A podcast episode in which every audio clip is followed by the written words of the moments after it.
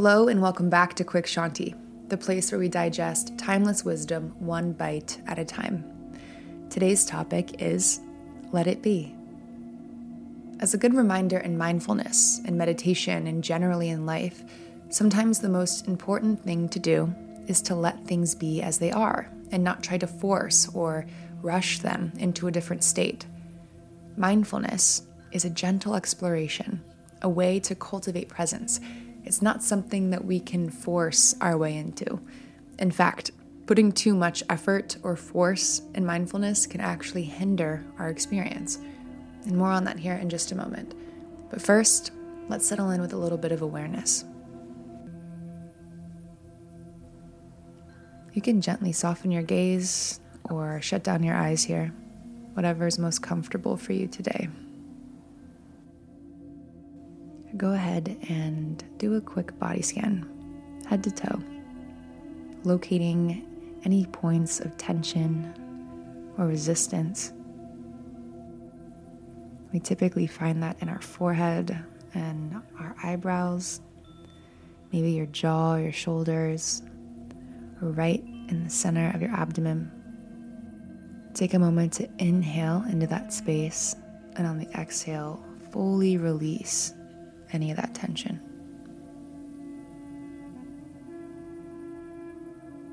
And together, we'll take one deep breath. Slowly inhale through the nose here.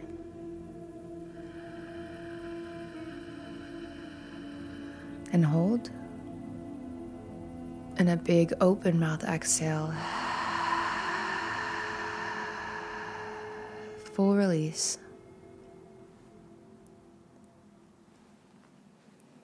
All right, let's dive in. The timeless concept of let it be has been expressed through music, philosophy, and spiritual teachings across time. Paul McCartney wrote Let It Be when his mother, Mary McCartney, passed away.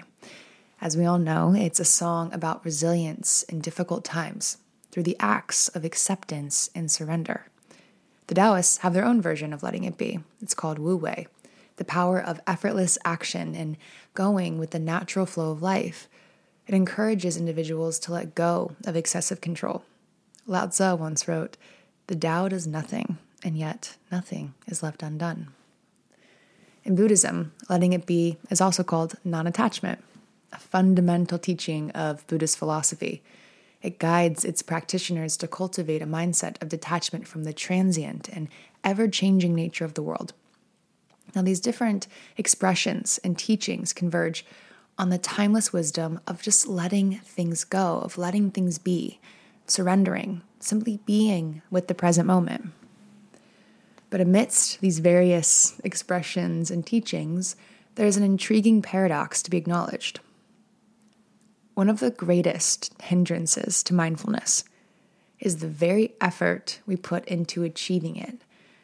But the thing is, mindfulness is not a conquest, it's not something to be achieved. It's a state of being, a gentle, compassionate awareness of the present moment and our intentions within it. We can't really force our way into being mindful. When we strive, or rather struggle, to control our state of mindfulness or achieve something within it, this is an attempt to manufacture an experience. But that's quite contradictory to mindfulness. Rather than an act of manufacturing, the practice of mindfulness is an act of surrendering. It's more of a peeling away and simply being present with what is, like unclenching a tightly held fist. It requires a gentle release, allowing the natural flow of awareness to unfold without force or resistance. In this state of gentle surrender, mindfulness arises and we connect with the essence of being in harmony with the present moment. Now, in my own practice, I run into many experiences of this struggle, and I continue to do so. I'm sure you have too. You know, being caught up in the very familiar pattern of excessive effort and critical self judgment, which both undermine the very purpose of mindfulness practices. Now, the first big struggle that I've come across that comes to mind is striving for perfection. You know, it's one thing to be deeply committed to practicing mindfulness, but if you're approaching it with a perfectionistic mindset, constantly pressuring yourself to achieve perfect mindfulness in every meditation or moment, even, you'll most likely reach a breaking point. The relentless effort to be perfectly mindful actually becomes a barrier as it generates stress, self criticism, and a sense of failure when you inevitably fall short. It's like being trapped in a cycle of striving, judgment, disappointment, striving, judgment, disappointment. In this case, the striving for perfection hinders the ability to authentically experience mindfulness. And on top of this, the perfectionistic mindset can impair our ability to accept the entirety of our human experience. By fixating on an idealized version of mindfulness or how our state of mind should be, we inadvertently close ourselves off to the full spectrum of emotions, thoughts, and experiences that naturally arise. We deny the other aspects of life, the more imperfect aspects of self which make it nearly impossible to experience the wholeness of being human. Now, the next big hindrance that I see is forcing relaxation. That in itself is an oxymoron. We're told and shown very often that meditation and mindfulness are techniques for inner peace and relaxation, which they totally can be. But those qualities are more byproducts of the practice than they should be considered goals. As appealing as it may seem to reach a perpetual state of bliss, it would be denying the richness and wholeness and general reality of our human experience. Now, in the past, in my experiences, I've had periods where I can easily say yes. I was very forcefully trying to calm my mind, trying to calm myself. Um, and what that looks like is trying to control my external atmosphere so, having to have the perfect lighting and the correct incense. Internally, it's attempting to suppress every thought, every emotion or sensation that arises in a negative way, like trying to turn off the faucet completely. Now, this amount of effort to achieve relaxation paradoxically creates tension and frustration. By forcefully trying to be relaxed, we miss the essence of mindfulness. Mindfulness meditation doesn't mean perfect silence or perfect conditions and bliss. It's being aware of what arises the good, the bad, the ugly. It's making space for all of it and watching with compassion as those qualities pass by. One of the keys of mindfulness is letting it be. It's allowing thoughts and emotions to come and go without judgment you know, truly respecting the mind and its functions. One of the mind's primary functions is thought production. Aldous Huxley once wrote, The mind secretes thoughts like the liver secretes bile. Let them be, allow them. It doesn't mean you have to feed thoughts and emotions or contents of the mind with attention, but you can allow it. Now, the third hindrance to mindfulness is overcomplicating techniques. There are so many mindfulness and meditation techniques and teachers. It's a lot, a lot, a lot, a lot. And especially if you are really enthusiastic or if you like being studious, you really become overwhelmed by the sheer complexity of the practices available. There are times still where I try to acquaint myself with every technique that I can get my hands on, but I usually wind up leaping hastily from one method to another, searching for the perfect approach. And there's that word again perfect. When I overcomplicate techniques, it makes my practice convoluted and fragmented and really hard to sustain. In the pursuit of finding the perfect techniques, we can lose sight of the simplicity and naturalness that lie at the heart of mindfulness and meditation. And finally, I saved what I think is the biggest hindrance for last, and that is attachment to outcome. This is the big daddy. I look in the mirror and address this on a daily basis. Mindfulness, peace, clarity, Zen, these things, they're not pursuits to be achieved. It's really easy to become fixated on the desired outcomes, but it can make the practice really transactional. You know, what am I going to get in return for this? Now, there are many positive qualities that come with mindfulness, of course, but when we're focused on outcome, we're constantly evaluating our progress and judging and analyzing the effectiveness of the practice. By placing excessive emphasis on the end result, we become disconnected from the present moment. Just like that. Again, we're pulled out of the simplicity of the mindfulness practice. The true essence of mindfulness is non striving and embracing the present as it is. In this moment, when you practice being here now, there is nowhere to go. There is nothing coming. We're not waiting for something to happen. You've already arrived. As long as you're in the present moment, you are here. You are here as you are. Isn't it funny how our minds work, though?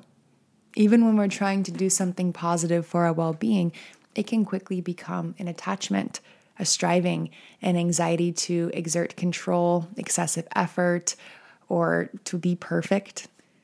It's a peculiar thing that we often approach this seemingly peaceful practice with the same mindset that perpetuates the majority of our struggles and suffering. Our conditioning and ingrained habits of seeking validation, striving for perfection, or constantly pursuing outcomes can seep into even the most well intentioned endeavors. Mindfulness is a gentle exploration, a way to cultivate presence, a stripping away, a peeling away, a, a returning to simplicity.